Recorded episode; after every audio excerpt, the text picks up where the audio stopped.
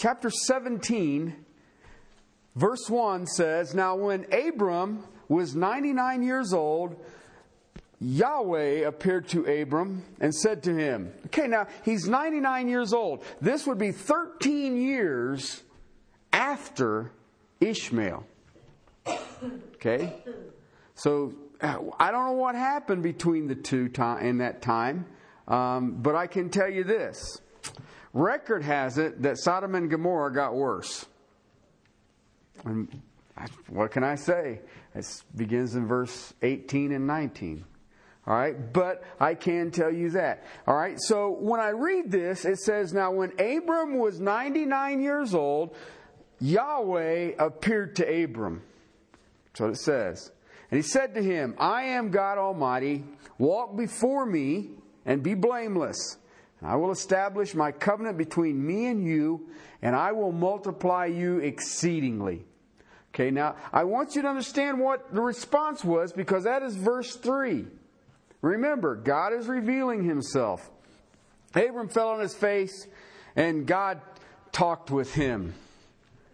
All right? So Yahweh shows up, and Abraham, Abram hits the dirt. All right? And God says this As for me, behold, whose covenant? My covenant is with you, and you shall be the father of a multitude of nations. No longer shall your name be called Abram, but your name shall be Abraham. All right? Abraham means the father of many. And it is a this is the covenant that God is making. All right? Now remember whose covenant it is. It's not Abraham's covenant. It's God's covenant. All right? And the covenant with Abraham is that you shall be a father of a multitude of nations. No longer shall your name be Abram, but your name shall be Abraham, and I will make you the father of a multitude of nations. I will, okay, now I want you to look at the personal pronouns that are being used here by God.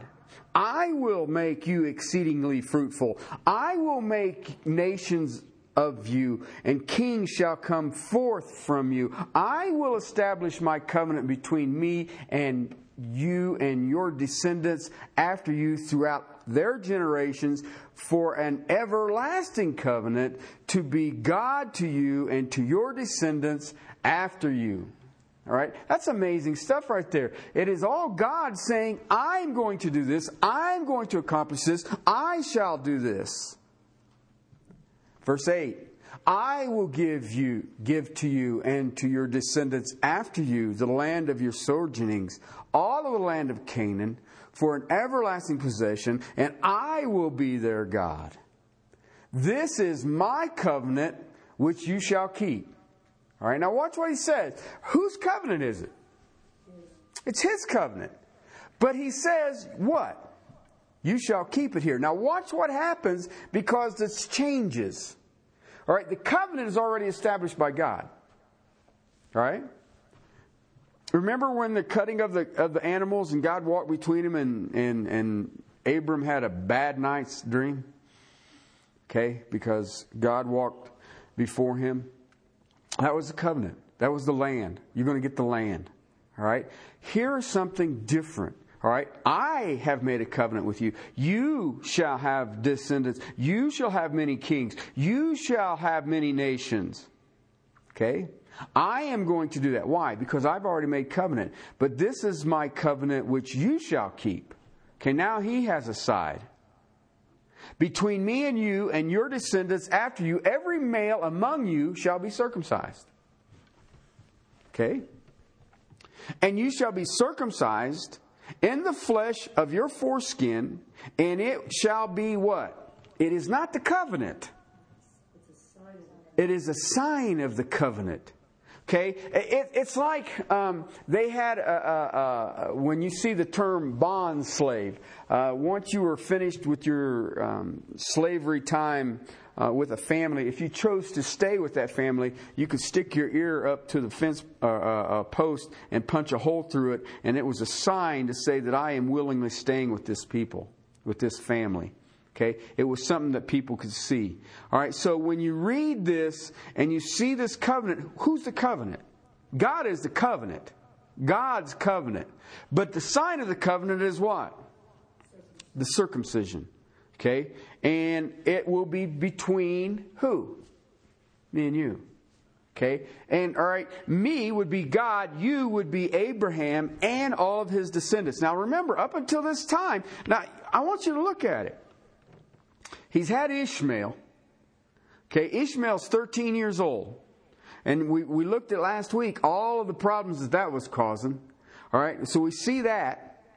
All right, and now we're looking at it, and he says now he's 99 years old. Now, I want you to watch here because you haven't seen this in the past. You see God using personal pronouns over and over and over I will, I will, I will, I will, I will, I will. Why? Who's going to do it? God's going to do it. But there is a responsibility on Abraham's side. What is it? Circumcision. Okay? To be a sign of the covenant. And how important is this? Well, watch. You shall be circumcised in the flesh, verse 11, of your foreskin, and it shall be a sign of the covenant between me and you. It's just a sign. And every male among you who is eight years old shall be circumcised throughout your generations. A servant who is born in a house or who is bought with money from any foreigner who is not your descendants. Okay, so when he says any male, every male, which ones is he talking about? Every male. A servant who is born in your house or who is bought with your money shall surely be circumcised. Thus shall my covenant be in your flesh for an everlasting covenant. Okay, now remember, the circumcision is not the covenant. The circumcision is sign of the covenant. All right? Look what verse 14 says.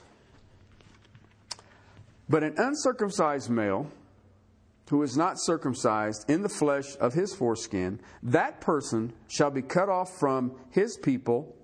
He has broken my covenant. Okay? This is one of the things that we have to pay attention to do. Um, God is absolutely sovereign. Man has absolute responsibility. I mean, I, I, can look at it in the church age, I can look at it here, and in both instances, I see God doing it, but I have a responsibility as, as a child of God. Then God said to Abraham, all right? So, any male in the line of Abraham, even if there's a foreigner and a slave brought into my family who is not circumcised, guess what? It's not in the covenant. It's not in the covenant. All right? Then God said to Abraham, As for, your, as for Sarai, your wife, you shall not call her Sarai, but Sarah shall be her name. Okay, Sarai means my princess. Sarah means princess. Okay? So I've seen a lot of people try to get a lot of stuff out of that. Uh, I'm looking at it simply on the basis of the circumcision. Okay, I'm marking this this time. All right, I've heard all kinds of people read all kinds of stuff. I'm not going to get that. I can't get that out of the text. All I know is God said, "I have covenant with you." The sign of that covenant is circumcision, and from now on, you will not be Abram, you will be Abraham. As for your wife, her name will be Sarai. Sarah from Sarai. Okay? I will bless her, and indeed I will give you a son by her. Now, now grab a hold of that. How old is Abraham? 99 years old. Okay? Then I will bless her, and she shall be the mother of nations. Kings of people shall come from her. And Abraham fell on his face and laughed. Amen. Somebody tells me at 99 you're going to have your first child after I'm going to be circumcised. I'm, I'm laughing. Okay? All right? This is what he says. He laughed and said in his heart, okay, key, key phrase there, he laughed Okay, the laugh would be the outward expression of what he's thinking in his heart. Will a child be born to a man 100 years old? And will Sarah, who is 90 years old, bear a child? Okay, and Abraham said to God, now this is a is I think is downplayed a lot in in Christendom and in, in the study of Scripture. But look what Abraham says in verse 18. And Abraham said to God, Oh, that Ishmael might live before you. All right? That's the cry of a father. All right? But I also see the doubt in Abraham. I mean, at 99 years old, somebody tells you you're getting ready to start having children, and you're going to, that child is going to be a child of many nations. Why not Ishmael? That's what he's asking. Why not Ishmael?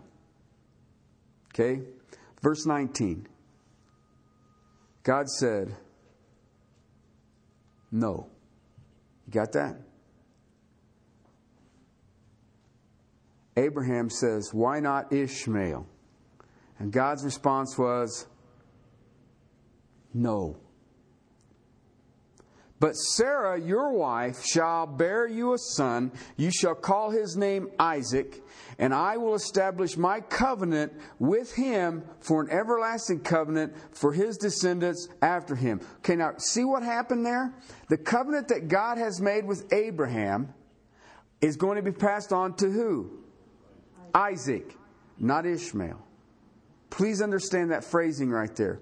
No I'm not going to do it for Ishmael. As for Ishmael, I have heard you. Behold, I will bless him, and he will make and make him fruitful and will multiply him exceedingly, and he shall become the father of twelve princes. Okay? And I will make him a great nation.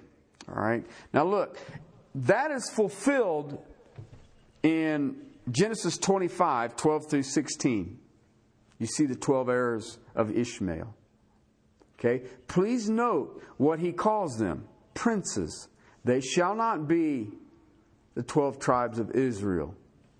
But my covenant, verse 21, I will establish with Isaac whom Sarah will bear to you at the season at this season next year. Got it? All right, so when you think about the circumcision of Abraham, the thing you have to line up is that it's Abraham's sign of the covenant God has promised. Okay? And he says, this time next year, you're going to have a kid. And when he finished talking with him, God went up from Abraham. All right. So the natural son will be the heir, even though um, born after the son of the slave. Okay? You see that? That's the covenant God made. Listen, again, who's doing it? Go back to the I wills. I will, I will, I will. Abraham ain't got nothing to do with it. I will. All right, then Abraham took Ishmael. Now, Ishmael, if I was Ishmael, I'd be complaining about this. What do you mean I ain't getting the covenant? And you're going to do what? I don't think so, Dad. Anyway, Abraham took Ishmael his son, and all the servants who were born in his house, and all who were brought, bought with his money, every male among the men of Abraham's household, and circumcised the flesh of the foreskin that very same day, as God had asked him.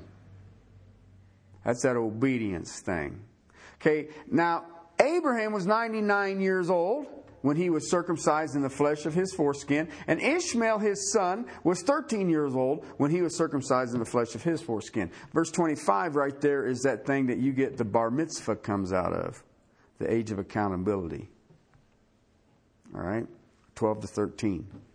All right. Now understand a Jewish child is circumcised on the eighth day. The Apostle Paul had that happen, um, but that's the age of accountability. Is that's where that is that all comes from. Okay, and I'm thinking that's quantum physics, but I'm not going to argue with people. In that very same day, Abraham was circumcised, and Ishmael his son, all the men of his household who were born in his house or bought with money from a foreigner were circumcised with him, sharing in the joy. Okay? That's the circumcision of Abraham. All right, now please understand circumcision is not a covenant, circumcision is a sign of a covenant. All right? Remember, you'll see it in Galatians, you're going to see it in Romans, where it talks about the circumcision of the heart. Okay? And that outward, that foreskin thing, has got nothing to do with it. All right? It's just a sign. Why? I am a descendant of Abraham. All right? That's what the Jews go by. Still do it today. All right? Now, I want to move into this next phrasing, this next dialogue, chapter 18 and 19. And, and we have to pay attention to this because I always thought, well, you know, we have this God talking to Abraham. He appears to Abraham, changes his name, changes his wife's name, telling him in a year he's going to have a kid, and then all of a sudden, you know, you're going to get circumcised. Everybody's going to get circumcised. This is the first law that you see, understanding that the people are still waiting for a redeemer.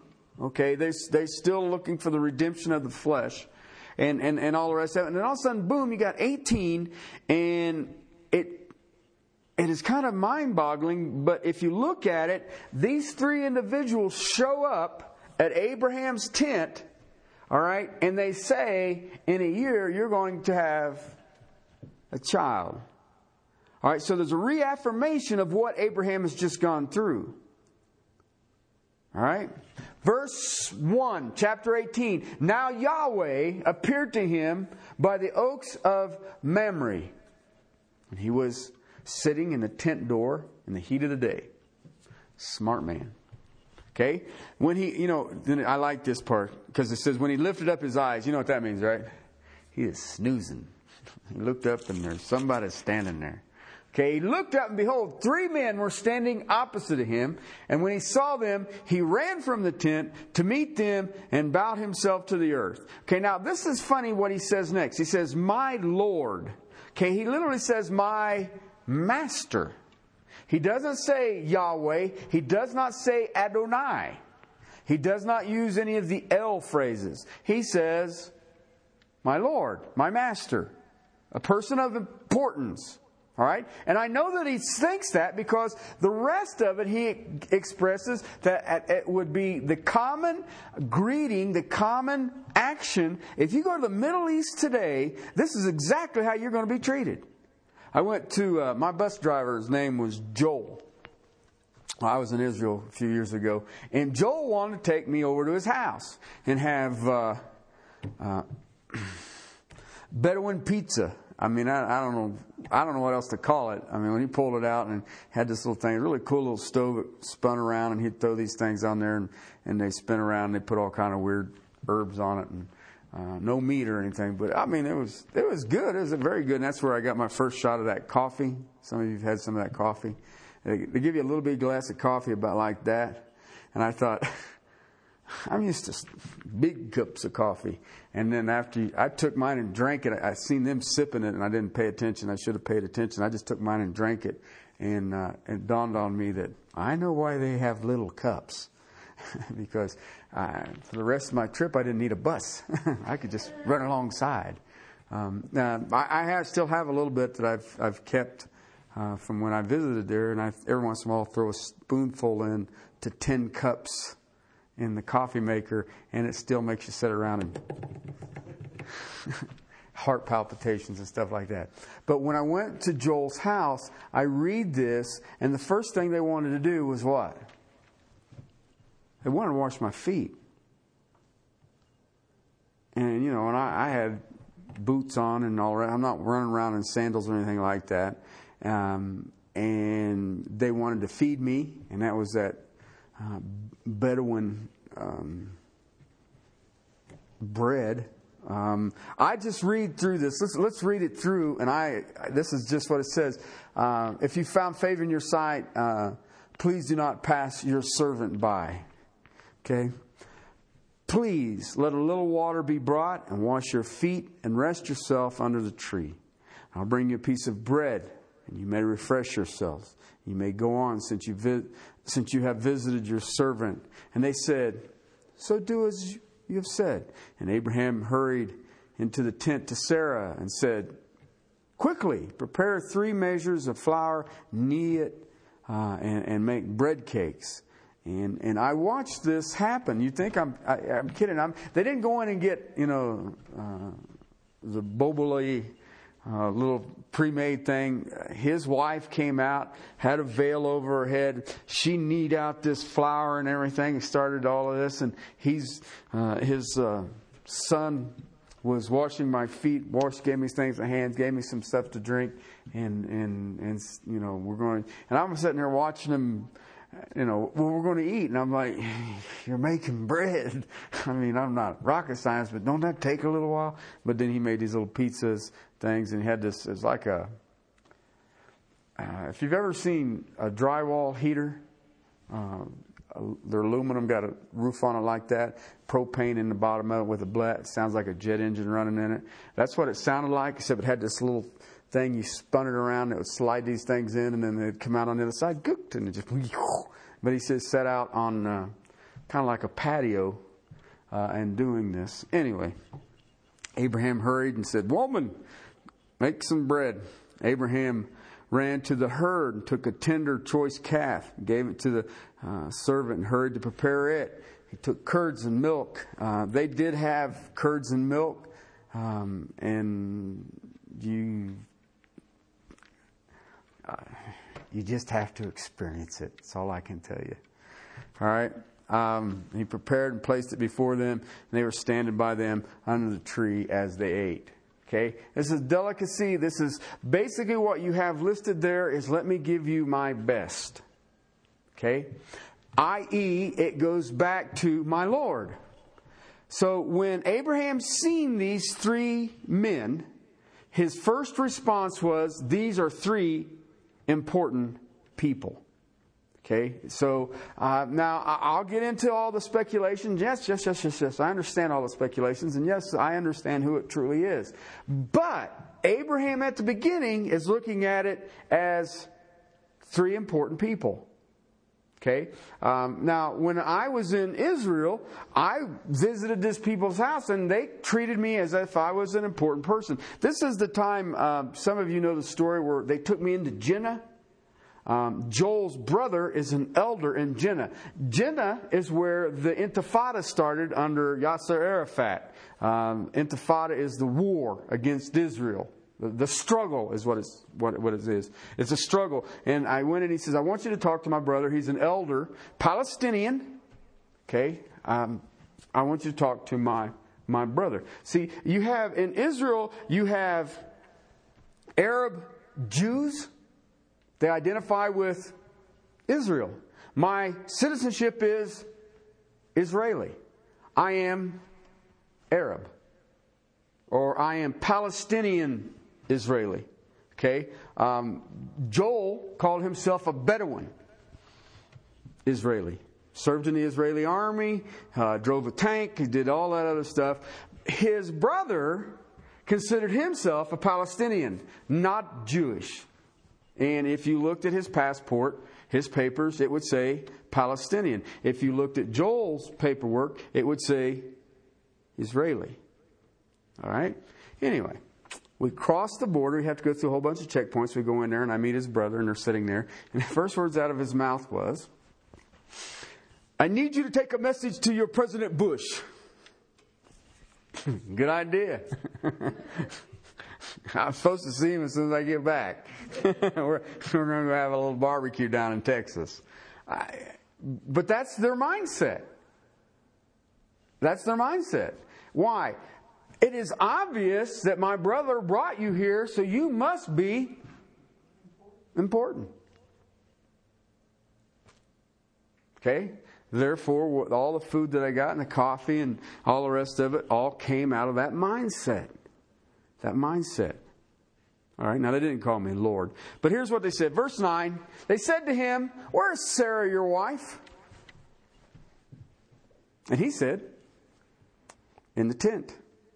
And then he said, I will surely return to you at this time next year, and behold, Sarah, your wife, shall have a son.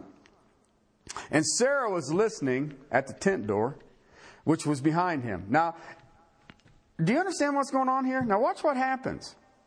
When God said, You will have a child by Sarah, all right? He said it to Abraham.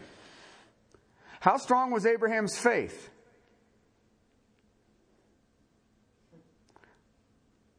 He didn't tell Sarah. That's the implications here.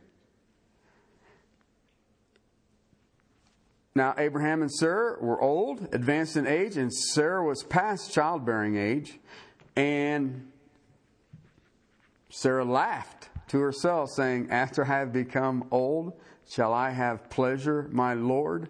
Okay, master, being old also.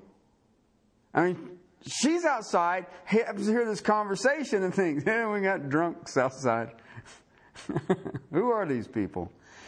And verse 13 says, and Yahweh. Okay, now, up until that point, we've had personal pronouns. But now in verse 13 it says, And Yahweh said to Abraham, Why did Sarah laugh? Shall I indeed bear a child that I am so old?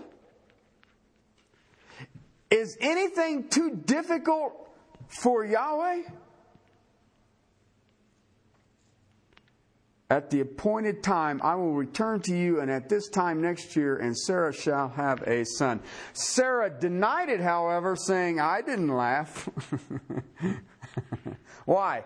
Do you see what happened? Before it was this person outside that I'm kneading bread for and we're going to have a little party for. Now it is Yahweh. Is there anything too great for Yahweh? So keep that in mind because we call Abraham the father of faith. God came down, Yahweh came down, and he spoke to Abraham and said, here is the sign of my covenant, circumcisions. Go do this. And so Abraham goes and does it. But in part of that, he says, But by the way, my covenant will be with your descendants, and it will come from your wife, Sarah. All right? And Abraham's faith was so strong, he didn't tell her. Okay, now I'm not sure that faith had anything to do with it or common sense. You know, I'm not going to tell that 90 year old woman she's about to get pregnant. okay? she, she may fix that. no, I ain't. Watch this. Okay? Uh, and then, you know, oh, by the way, me and all the guys are going out and being circumcised here in the afternoon. We'll be back. You know, so, you know, a woman would sit there and say, my husband has lost his mind. Okay? So, uh, that is fascinating to me because I understand Abraham's faith. Abraham was a man of faith, there's no doubt in my mind. But you know what I like about Abraham's faith? His is like mine. His is like mine. God talks to me daily. Anytime I'm in the Word, He's talking to me. And there's times I just read and say Amen. And then I get pop quizzes. You trust me? Uh huh. And I mean, we, we would all, oh, absolutely. But you know what? If God called, come to, I mean, I'm 50. If God come to me and told me I was going to be a father, I'd laugh. Okay? And I mean, give me another 40, I'm not even going to laugh no more. I'm going to say, yeah, right. you know, Alzheimer's has set in and I think I'm talking to God. Okay? and he said, I'm going to be a daddy. And, you know, and then if it happened, then I'd have to be furious. But, well, I would. I can't believe you did this to me.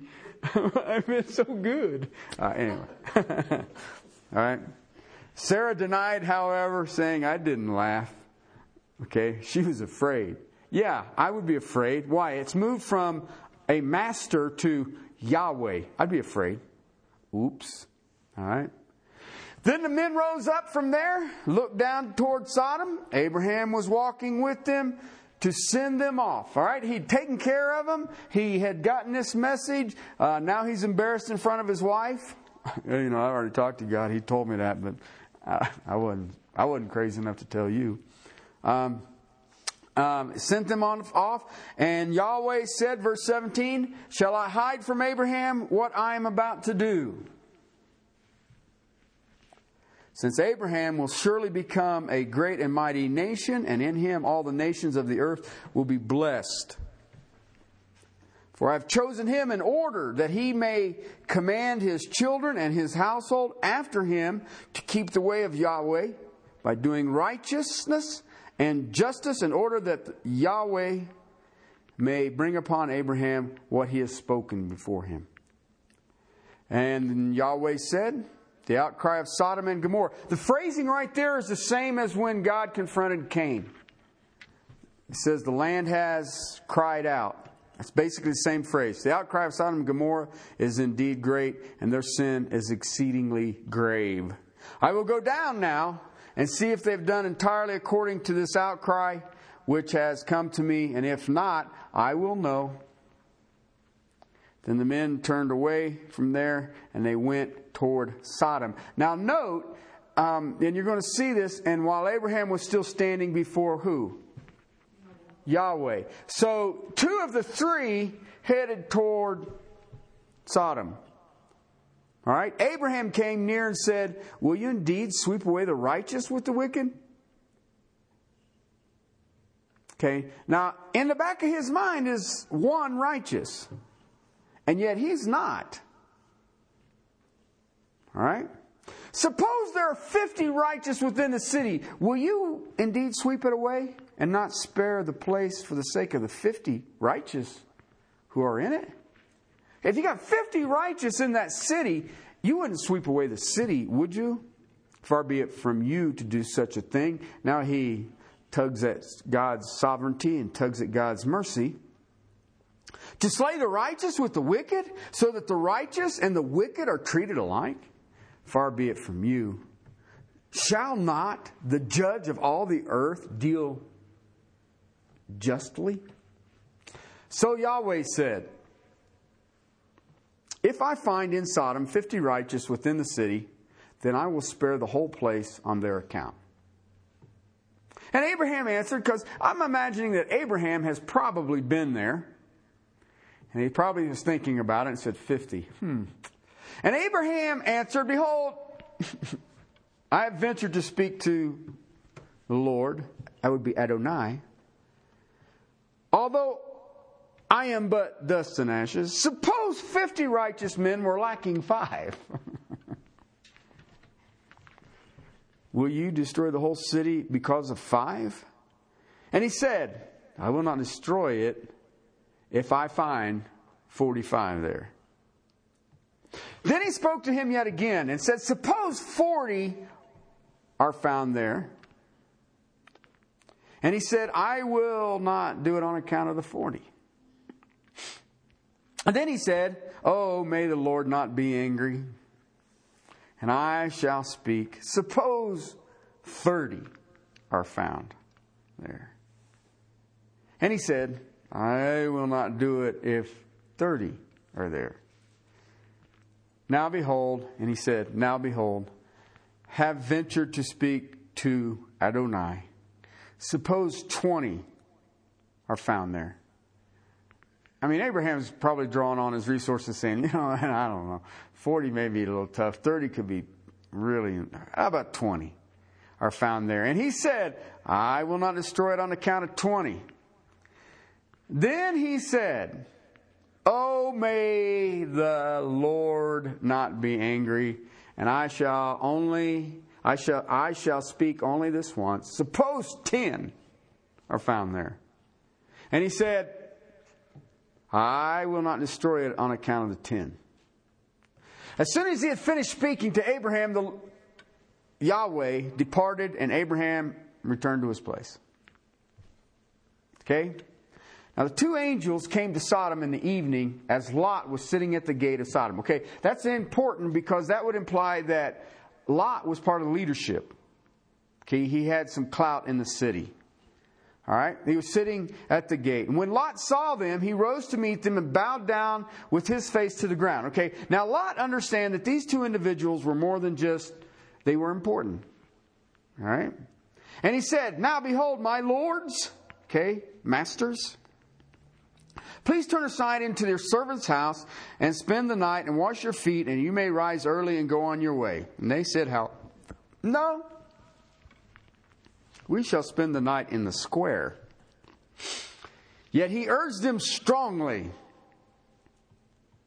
So they turned aside to him and entered his house, and he prepared a feast for them, baked unleavened bread, and they ate. All right? He's doing the typical I'm taking care of you. You're a visitor. You're important. Before they lay down, the men of the city, the men of Sodom, surrounded the house, both young and old, all the people from every quarter. And they called to Lot and said to him, Where are the men who came to you tonight? Bring them out that we may have relations with them. Okay?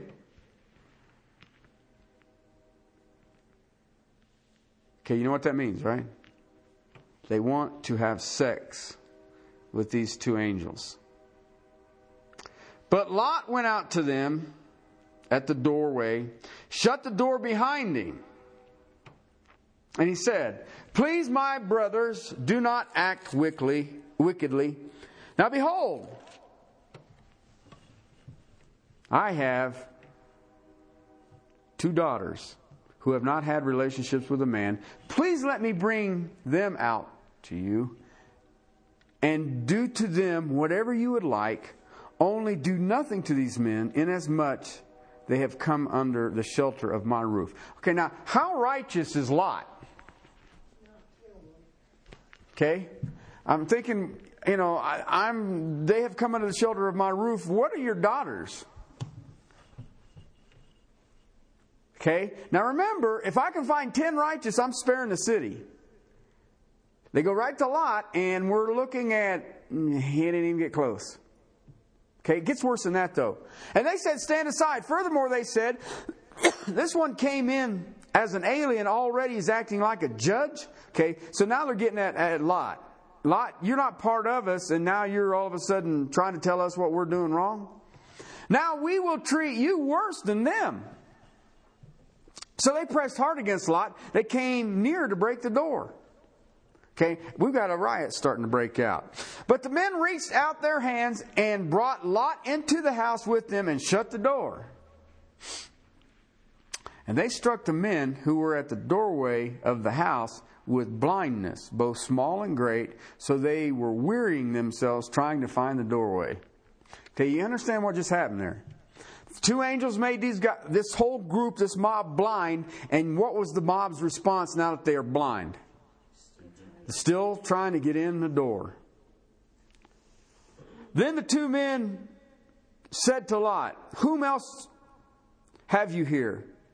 A son in law and your sons and your daughters and whomever you have in the city, bring them out of this place.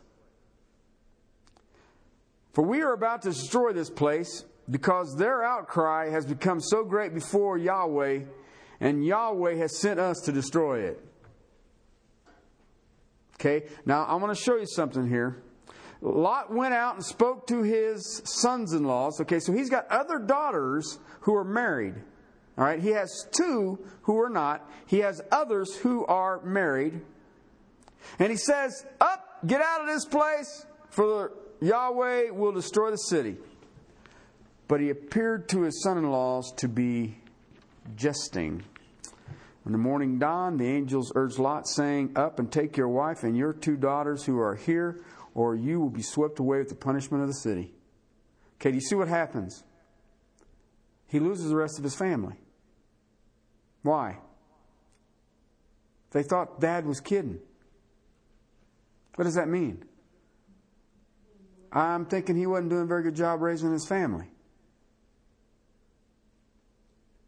Okay? But he hesitated.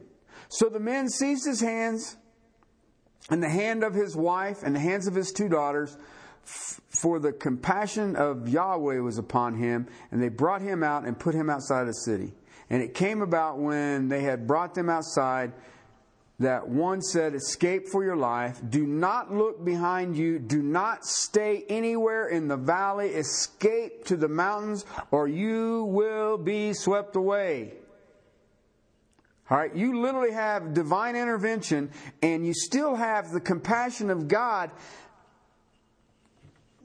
dragging Lot, his two daughters, and his wife out of the city. Now, behold, your servant has found favor in your sight, and you have magnified your loving kindness, which you have sworn me by saving my life, but I cannot escape to the mountains, for the disaster will overtake me, and I will die. Now, behold, this town is near enough to flee to, and it is small. Please let me escape there. Is it not small? Okay, you know what he's saying here? Sodom is a big city. Let me go to a smaller place that my life may be saved. I want to go to a smaller place. And he said to him, Behold, I grant you your request also not to overthrow the town of which you have spoken. Hurry, escape there, for I cannot do anything. So already they're saying, you know what? Yahweh is getting ready to judge. Yahweh has been your sufficiency. Yahweh has done this, but I need to go someplace because I don't think. If God's getting ready to destroy the city, I'm thinking He's going to take care of you. But Lot didn't get that. Behold, I grant you a request. Hurry, escape there, for I cannot do anything until you arrive there. Therefore, the name of the town is called Zoar. Okay? Um, the sun had risen over the earth when Lot came to Zoar. Then Yahweh rained on Sodom and Gomorrah brimstone of fire from the Lord out of heaven. And he overthrew those cities and all of the valley and all the inhabitants of the cities and that grew on that ground. But his wife from behind him looked back and she became a pillar of salt. Trailing behind him, okay, um, she shouldn't have been. She shouldn't have been. Why? He should have been protecting her. All right? But I mean, let's be realistic about Lot. Here, take my daughters. Um, I mean, okay. She turned into a pillar of salt. Now, Abraham rose early in the morning and he went to the place where he had stood before Yahweh and he looked down toward Sodom and Gomorrah and toward all of the valley the land of the valley, and he saw, and behold, the smoke of the land ascended like smoke out of a furnace. Thus it came about when God destroyed the cities of the valley that God remembered Abraham and sent Lot out to the midst of the overthrow, uh, midst of the overthrow, where he overthrew the cities in which Lot lived in. Lot went up from Zoar and stayed in the mountains, and his two daughters were with him, and he was afraid to stay in Zoar, and he stayed in a cave, he and his two daughters. Then the firstborn said to the younger, Our father is old, and there's not a man on, not a man. Now, this is the nephew of Lot, or of Abraham. So he's getting up in age. Here's what it says Our father is old, and there's not a man on earth to come in to us after the manner of earth. Now, you've got to understand something. Lot's complete family is completely gone. All he's got left is two daughters. Come, let us make our father drink wine, and let us lie with him, and we may preserve our family through our father.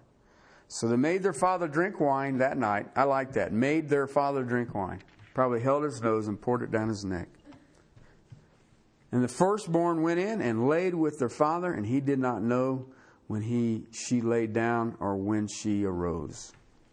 And it came about in the morning that the firstborn said to the younger, Behold, I have lay I lay last night with my father. Let us make him drink wine tonight also, and you go in and lie with him, and they may preserve our family through our father.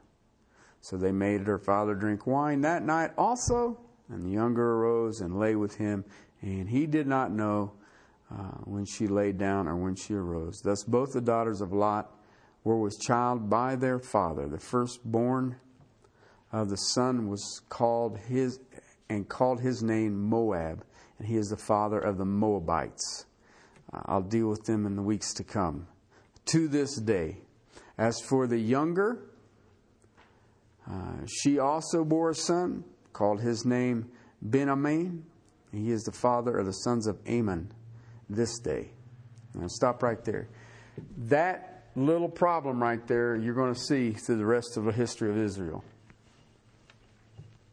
Okay? Why? Men did it their way. Sin and disobedience. God revealing himself. Okay, now I want you to understand something. I'm going to just close with this thought. I have heard people describe the God of the Old Testament as a God of judgment and the God of the New Testament as a God of mercy and grace. Okay? No, it's the same God.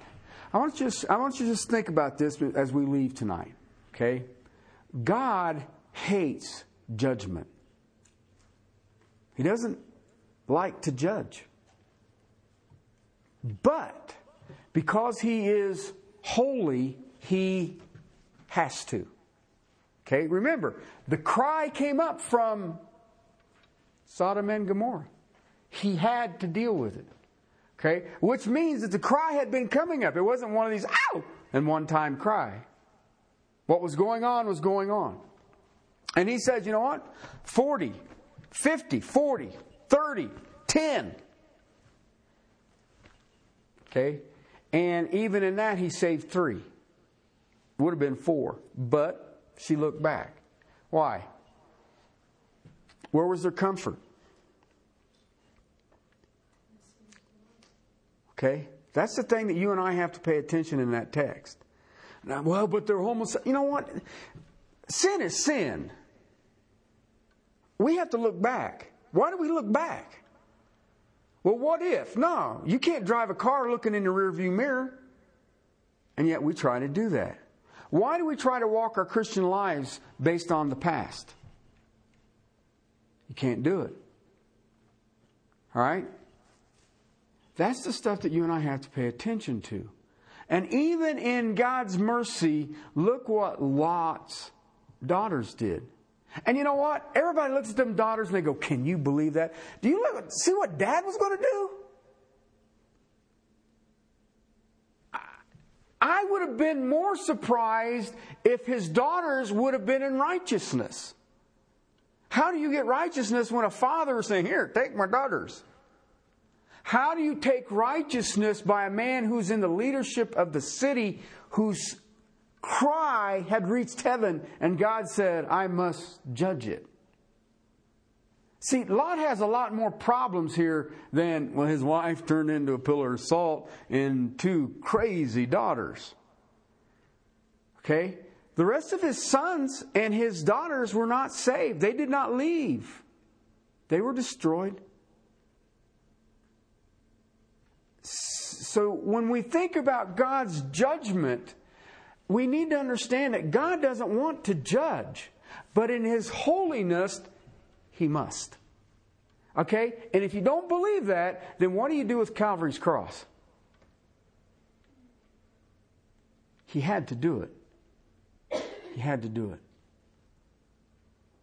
And that's when you look at this, you see God's judgment and circumcision of Abraham, you understand it. I mean, Abraham's standing up and looking down on a valley, and he sees the smoke rising up out of the furnace. He already knows those two guys went down the night before, and Abraham's going to be sitting there going, Man, I tried to get 10.